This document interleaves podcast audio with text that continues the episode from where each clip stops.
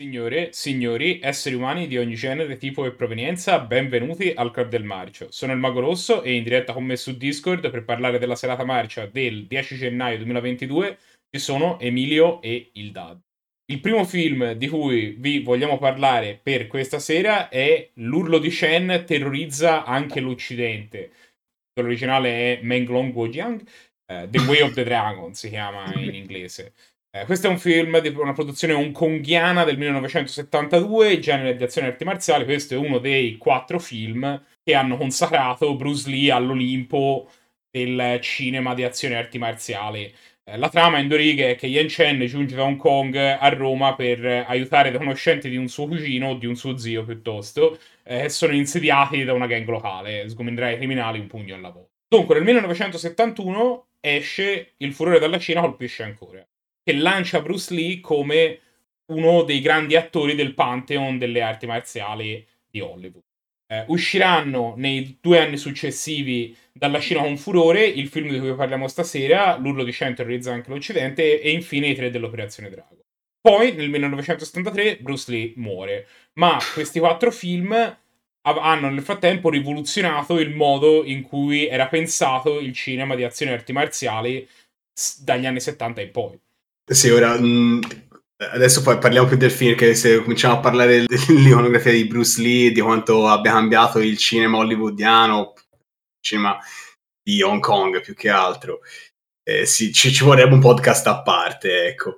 Partendo solamente dal film, questo è è un film prodotto, ma interpretato e anche diretto da Bruce Lee, è l'unico film da regista suo. Infatti rispetto a quelli prima, questa è un'opinione mia, eh. poi non so, parlando di questo film, mm, non è uno dei miei preferiti tra i, tra i quattro, anzi probabilmente, mm, a parte veramente il, il combattimento con eh, Chuck Norris, altra figura iconica di cui parliamo, forse è quello che mi ha, mi ha entusiasmato meno tra, tra, i quattro titoli del, della serie di Shen, di, di Shen diciamo. No, parlando di questo film, è prodotto anche da Bruce Lee. Due anni prima cioè, avevano cominciato facendo il Fruition Pisce ancora. Lui poi fonda la sua, la sua, casa di produzione e produce questo film insieme alla Golden Harvest, la sua casa di produzione è la Concord, se non sbaglio, che produrrà tre film e basta, e che poi appunto lui muore, quindi lascia tutto alla moglie, dopo due anni la moglie si disfa delle quote della Concord, le rivende alla Golden Harvest e do- questa casa di produzione dopo cinque anni chiude subito i battenti. Niente, parlando del film poi il film si apre con Chen che arriva dalla Cina per aiutare il, eh, al posto del, del, cugino, se non sbaglio, di un altro amico che sta male e non poteva recarsi perché eh, nel locale dove lavora questo suo amico stanno subendo dei soprusi e, e, e, diciamo lui viene in soccorso di questi amici e lavorano in, in un ristorante cinese. La location è Roma questo è appunto un film girato eh, con produzione hollywoodiana e cinese, girato quasi interamente a Roma. Ci sono delle bellissime riprese in Piazza di Spagna e anche delle riprese al Colosseo che per l'appunto possiamo parlare, magari sono forse prese di straforo. Però ecco, questo non è, non è sicuro, non ne siamo sicuri. Chen interpreta il classico ragazzo cinese che arriva in un altro paese, è completamente spaesato. Nelle prime scene dove lui eh, arriva e si rende ridicolo non comprendendo affatto la cultura del paese in cui si trova. C'è infatti all'inizio subito una scena dove eh, importuna quasi un bambino chiedendogli eh, dove si mangia, gli fa, gli fa il verso del, del mangiare così, spaventandolo. Poi subito dopo nella, nella scena dove lui si reca al ristorante chiede semi di soia saltati o spaghetti semi di soia e la cameriera brutalmente lo, lo rimbrotta e subito parte la, questa scena comica dove lui ordina sei zuppe diverse e per cinque minuti assaggia tutte queste zuppe in un, in un tatrino quasi ridicolo, anche un po' disgustoso, di lui che mangia. In generale, comunque, in questo film sarà anche per il fatto che è ambientato in un ristorante, però spendono veramente un monte di tempo a parlare di cibo o a mangiare. Anche se esatto. spendono comunque sia molto più tempo a picchiarsi. A cazzottarsi. A noi ci, ci riempie sempre di gioia. Arriviamo, arriviamo, al succo del film, che sono le botte. Io, a differenza del Daddy, amo questo film perché devo averlo visto da bambino e poi l'ho rivisto un sacco di anni dopo e non lo so, l'ambientazione romana, Chuck Norris che già conoscevo per via di Walker Texas Stranger, mi avevano fogato incredibilmente. E qui si parte con Bruce Lee che insomma arriva al ristorante e arrivano i primi sgherri, no? Ed è bellissimo perché arrivano questi sgherri tutti italiani marci, capeggiati da questo tipo che non mi ricordo come si chiama, Wang o qualcosa del genere, che invece è un asiatico, che infatti è il tramite per far comprendere quello che succede a Bruce Lee fondamentalmente. E eh, si crea insomma questa situazione in cui Bruce Lee deve difendere il ristorante dagli sgherri e ci sono delle manate incredibili. Ragazzi, la scena delle manate dietro al ristorante in cui Bruce Lee fa fuori quanti sono? Sei sgherri, sì. Sgherri armati di un tubo di piombo è semplicemente, scusa, un tubo di legno, e buona, un bastone di legno i famosi tubi di legno, è semplicemente incredibile. Come del resto la scena dei Nunchak, anche quella è bellissima, che mi sembra alla fine di quella sequenza con il cattivo che alla fine cerca di impugnare il Nunchak e fare le stesse cose che fa Bruce Lee che viene brutalizzato ovviamente con un colpo di Nunchak in piena faccia. Tra l'altro sp- spenderei un secondo per quella scena perché i cattivi sono veramente degli sgherri raccattati, quello che sembra essere il, il più tosto è quello che attacca e ha una panza enorme con quella pigliatura bizzarra e subito che si mette in posa così a fare il ganello contro Bruce Lee ed è poi quello che viene sì, annichilito a colpi un ciao. Sono proprio gli sgherri di quartiere romano, solo sì. che film di Hong Kong di arti marziali gli sgherri di quartiere sanno il kung fu e fanno le capriole in aria. Nei film italiani sono dei panzoni con la lama che cercano di accoltellarti e Bruce Lee li brutalizza. Tra l'altro tra quelli ce n'è uno che sembra avere avuto la paresi che rimane impietrito con il coltello a guardare Bruce Lee che fa i culagliati per due minuti buoni non cambia posa. Eh, non, giustamente. Tra l'altro, tutti vestiti in maniera aggressivamente anni 70, ah, più quel cinese che tu dicevi prima, tale Wang, che ha un gileino con, eh, dei, con dei ricami a spirale e un cappello rosso con la, tipo con la fantasia Tartan. Era incredibile. Lui ogni volta che appare c'è una divisa diversa e sembra sempre vestito alla Caritas. Sì, ma perché poi lui è un personaggio super equivoco, è strano, è vestito sempre in maniera bizzarra, è, se- è proprio una macchietta, sembra un po' una macchietta di una persona omosessuale come poteva essere rappresentata negli anni 70, il che lo rende ancora più goblin di quanto non sia normalmente in questo film.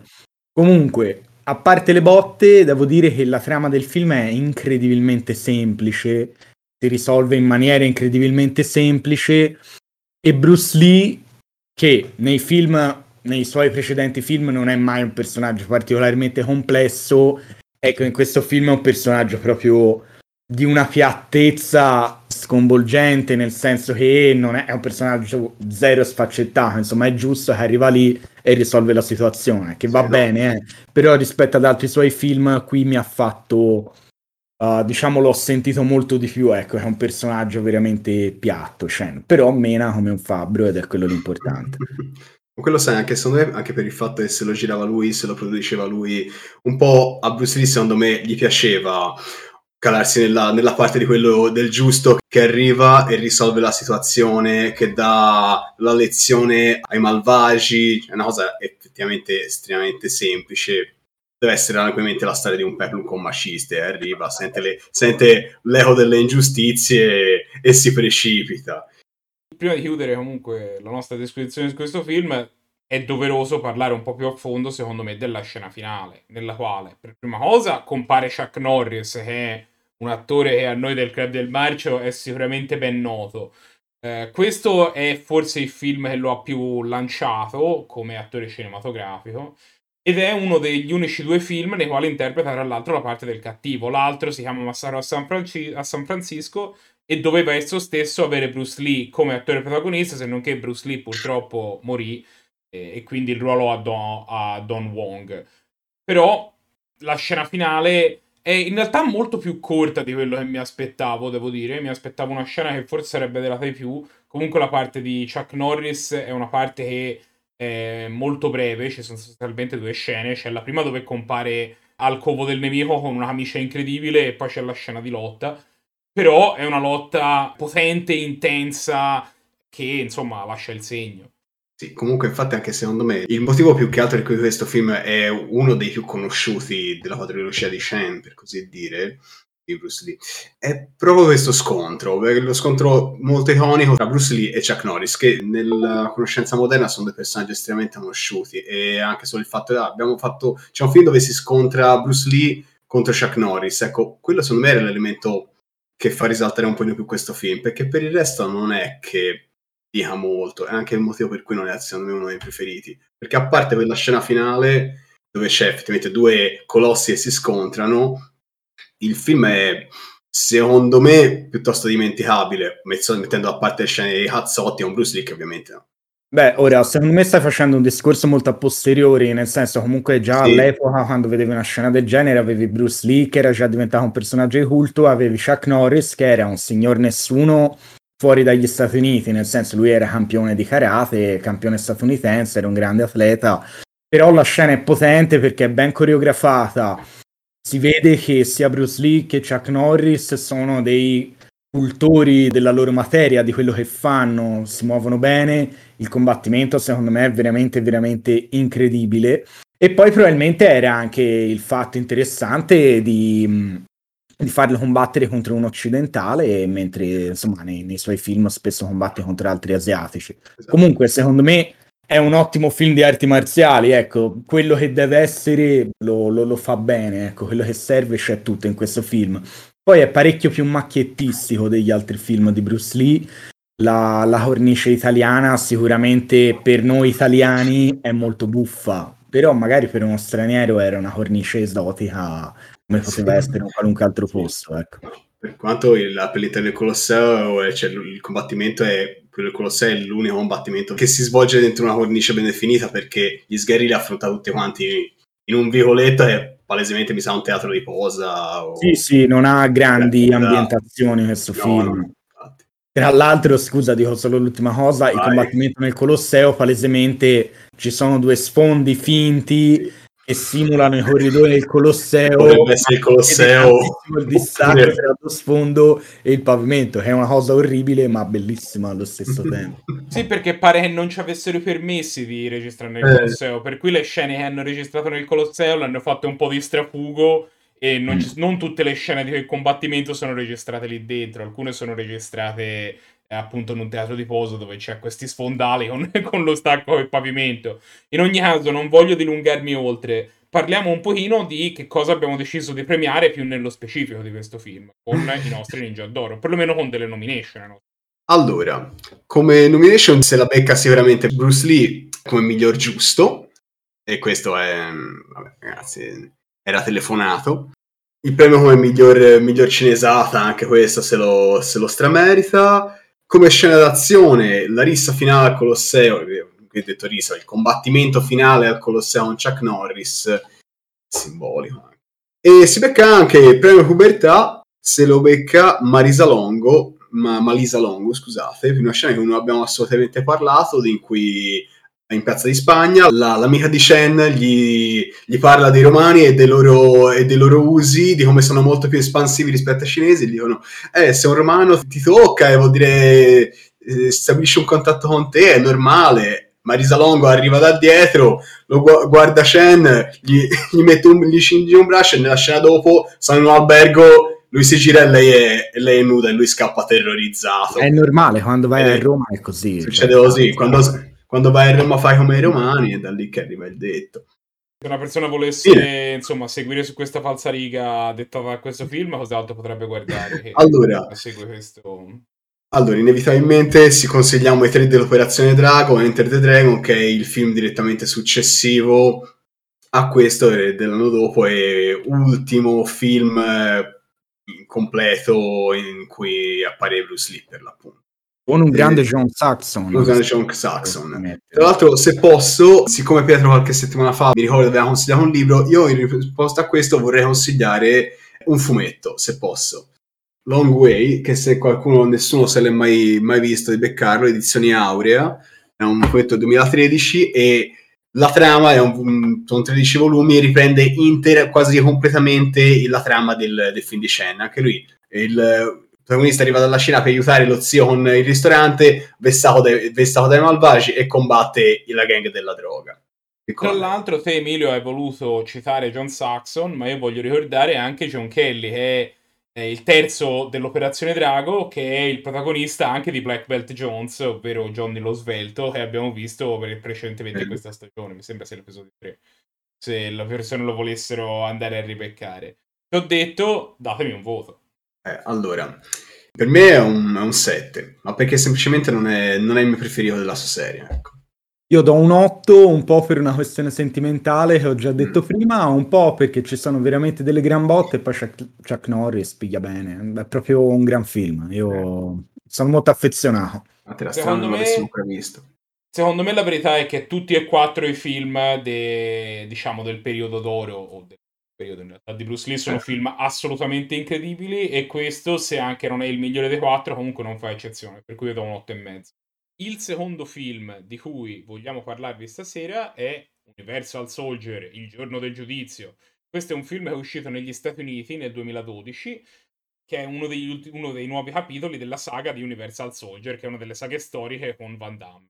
Infatti, gli attori principali in questo film sono tutti dei santi vecchi della saga, tra cui appunto lo stesso Van Damme e Dolph Lundgren. Compare anche Scott Adkins, che è un, insomma, un artista marziale che abbiamo visto in altre pellicole. Mi viene in mente Undisputed, che è il ventesimo episodio della prima stagione, Undisputed 2, scusate, che è il ventesimo episodio della prima stagione del...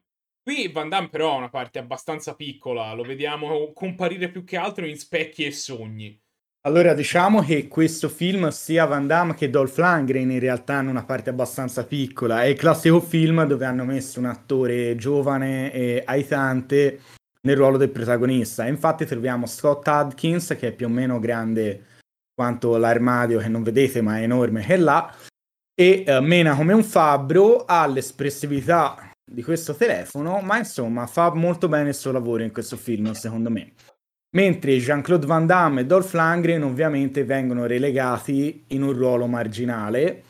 In realtà mi dispiace un sacco perché secondo me Dolph Lundgren insomma è sempre stato un pochino più un cane a recitare, diciamo molto più un cane. Van Damme invece secondo me ancora un po' di cartucce recitativamente parlando le poteva sparare, però l'hanno messo nel, nel ruolo di leader mistico di questa setta di militari e quindi in questo ruolo secondario. Comunque, per chi non ha mai visto Universal Soldier, Universal Soldier, in molta sintesi, parla di persone morte che vengono ricondizionate per diventare dei soldati sotto il controllo di qualcuno, sotto il controllo del governo, non di qualcuno. La trama dal primo film delira completamente e questo film non dico che è totalmente scollegato, ma quasi, nel senso ci sono solo Jean-Claude Van Damme e Dolph Lundgren che sono sempre loro, però per il resto poi la trama dal f- primo film è partita proprio per la tangente. E qui la trama viene ancora più super cazzolata e complicata dalla presenza di Scott Adkins che è uh, un clone creato dal governo nel quale vengono impiantati ricordi fasulli per renderlo assetato di sangue nei confronti di Jean-Claude Van Damme, perché il governo deve annientare Jean-Claude Van Damme che ha creato questa specie di setta di soldati rinnegati. E quindi c'è un pochino tutta la storia di Scott Adkins che cerca di, no, hai visto, un po' di ricostruire gli eventi de- della sua vita, eh, fino ad arrivare alla resa dei conti gli eventi, scusate, ricostruire gli eventi della sua vita che lo porteranno alla resa dei conti con Jean-Claude Van Damme. Guarda, sono contento che la trama tu l'abbia riassunta un pochino te, perché io, dopo aver visto il film, comunque non avevo ancora idea di quale fosse.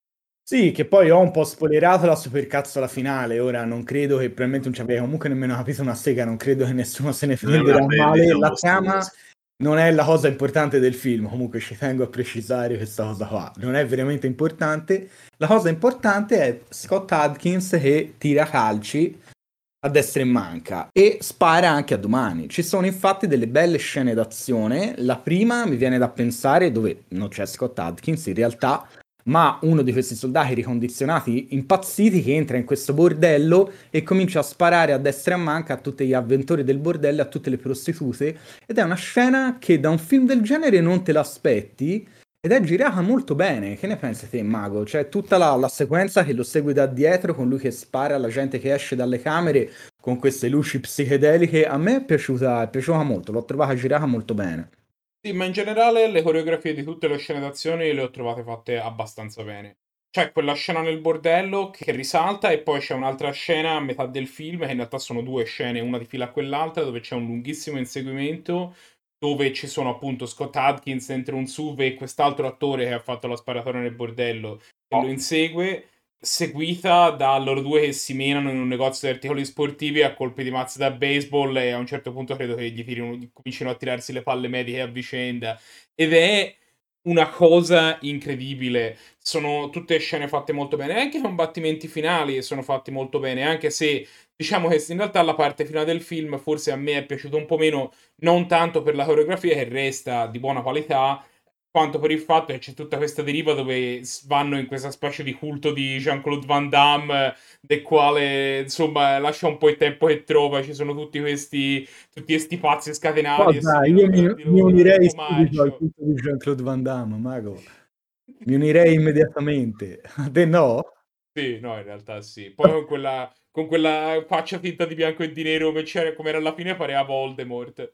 Comunque un'altra cosa bellissima secondo me delle scene d'azione o che almeno io in questi film apprezzo sempre un sacco e che non è scontata perché spesso essendo una cosa che richiede budget spesso non la fanno è che è un, be- un film bello splatter. Gli ammazzamenti sono belli sono sanguinosi non sono eccezionali tecnicamente però secondo me c'è del sentimento ci credono. Cioè almeno tre decapitazioni o teste che partono Scott Adkins che con una mazza da baseball spacca la testa al tipo e la, proprio la apre in due. Cioè, sono cose che io apprezzo sempre nei film d'azione quando c'è questo lato splatter. E anche le sparatorie sono belle splatterone. Insomma, da quel punto di vista c'è sentimento. Dove non c'è sentimento, secondo me, in questo film è nella trama che è assolutamente sconclusionata. E poi in questi 25 minuti, 20 minuti di troppo, veramente di troppo, che sono quello che mi ha affossato un pochino il film. C'è che dura un'ora e cinquanta, è tantissimo per una roba del genere. cosa che a me in realtà me l'ha un po' affossato, che alla fine del film un altro dei motivi per cui la, le sequenze finali mi sono piaciute meno è che comincia un abuso di rallenti che fino a quel momento era stato tutto sommato abbastanza tenuto sotto controllo mentre alla fine proprio esplode e c'è rallenti a tutto fuoco che è una cosa secondo me è un po' una caduta, una caduta di tono ecco è un vizio dei film di quegli anni. Parla spesso come all'inizio degli anni 2000 c'è la computer grafica orribile, all'inizio degli anni 2010 c'è il rallenti che incombe sempre, però insomma diciamo è un po' abusato, ecco. Comunque, per essere il quarto film della saga di Universal Soldier, io devo essere sincero, mi sono divertito abbastanza.